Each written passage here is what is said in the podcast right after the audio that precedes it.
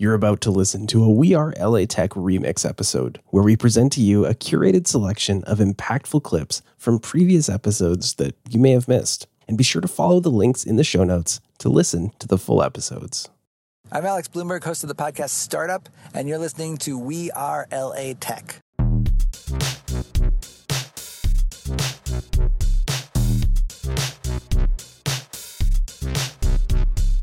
My name is Espree Devora, born and raised LA, and I created We Are LA Tech in 2012 to unify the community. Podcast launched in 2014, continuing to help people find the best talent, to connect with each other, to form awesome relationships. So proud of this show.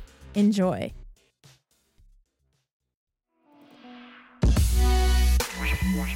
Hi, this is Lauren Wang, founder and CEO of the Flex Company.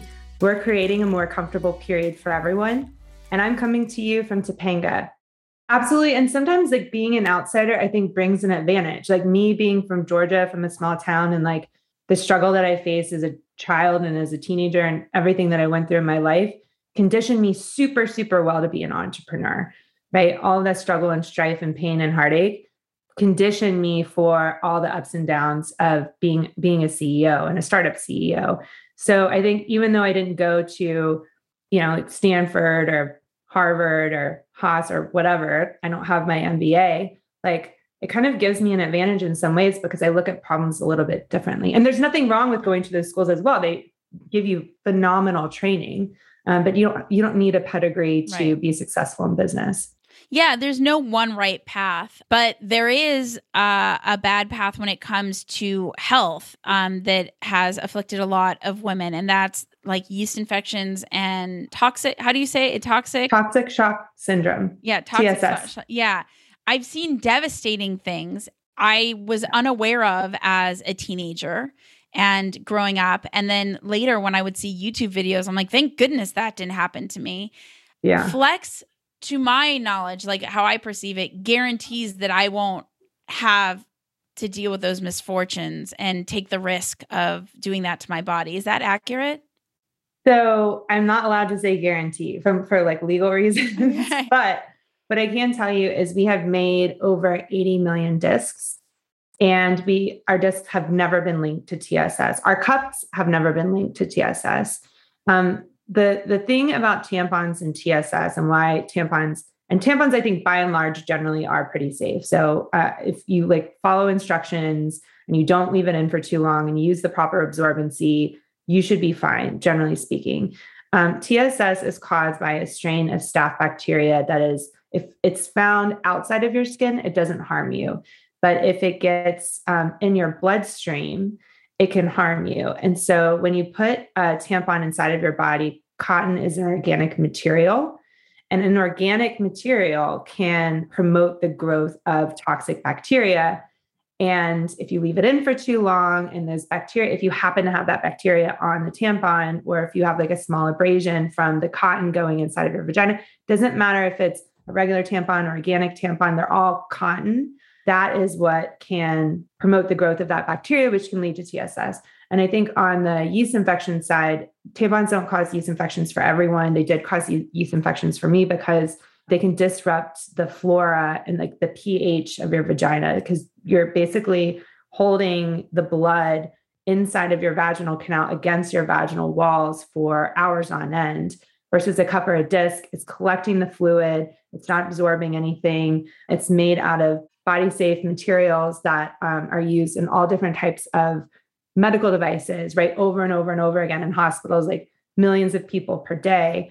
And so we know that these materials don't promote the growth of that toxic bacteria. And that that's what makes the difference. And that's why you can wear this product for 12 hours. So it's disposable like a tampon, but it you end up using two per day versus you know, 18 to 21 tampons per cycle. So it creates a lot less waste as well.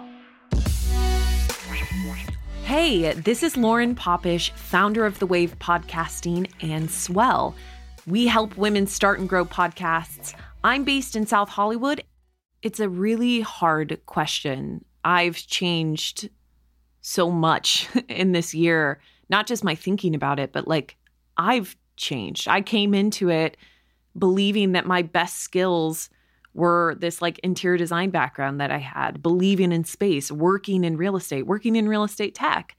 And now I think the pandemic has exposed issues with the real estate industry that were going to break anyway.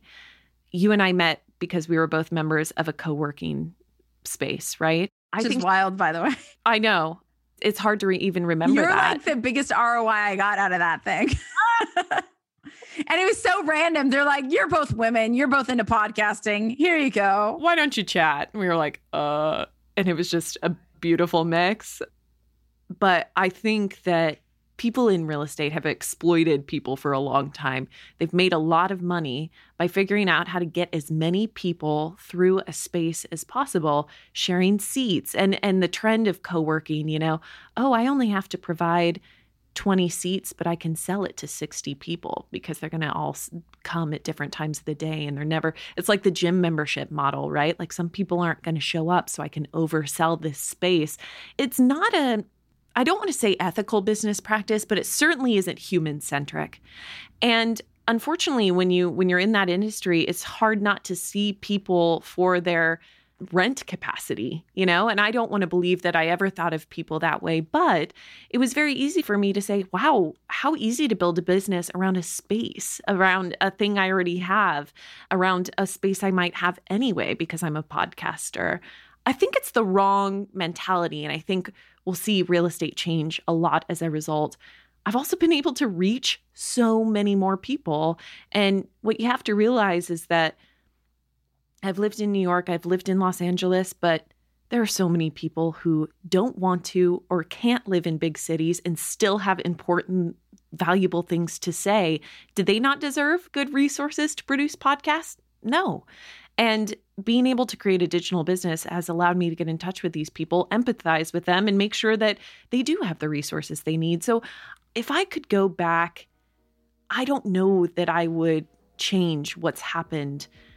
Not that I could, and not that I think you should live with regret, but I'd like the outcome. I'm proud of it.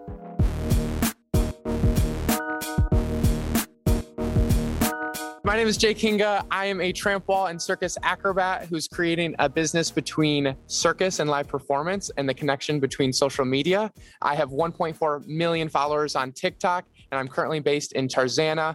Well, currently my stats on all platforms are TikTok is number one. I have 1.4 million followers there.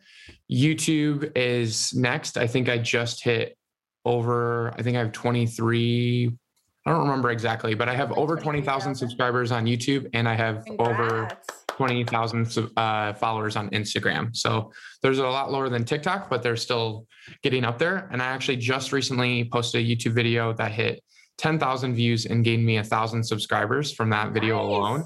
Congrats. And someone, uh, Sports Bible, I think reshared the video. They like edited their own version of it on Facebook.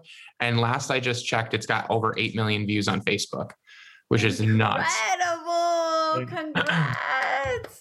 Things are doing well. Um, my background, I started, like I said, with circus around, I think it was slightly before Halloween of 2019. Uh, a friend in the circus industry contacted me and was like, hey, there's this, you know, new platform called TikTok. They're paying users to create content for them. So that way there's new content on the platform. I think you'd be a good fit. And I put your name forward. So they did a month trial where I, I, had to create a certain amount of videos in a month and i did that and i actually put some effort into it like i, I really i enjoy being creative and coming up with ideas i didn't know exactly what i was doing then but i, I really did try and i had like two videos go semi-viral around that period of time and then they ended that month and then like i think a month and a half to two months went by and then they did another month so i did that one again and then at that point, TikTok was starting to like really trend, and I don't think they needed creators like that uh, in a in a sense.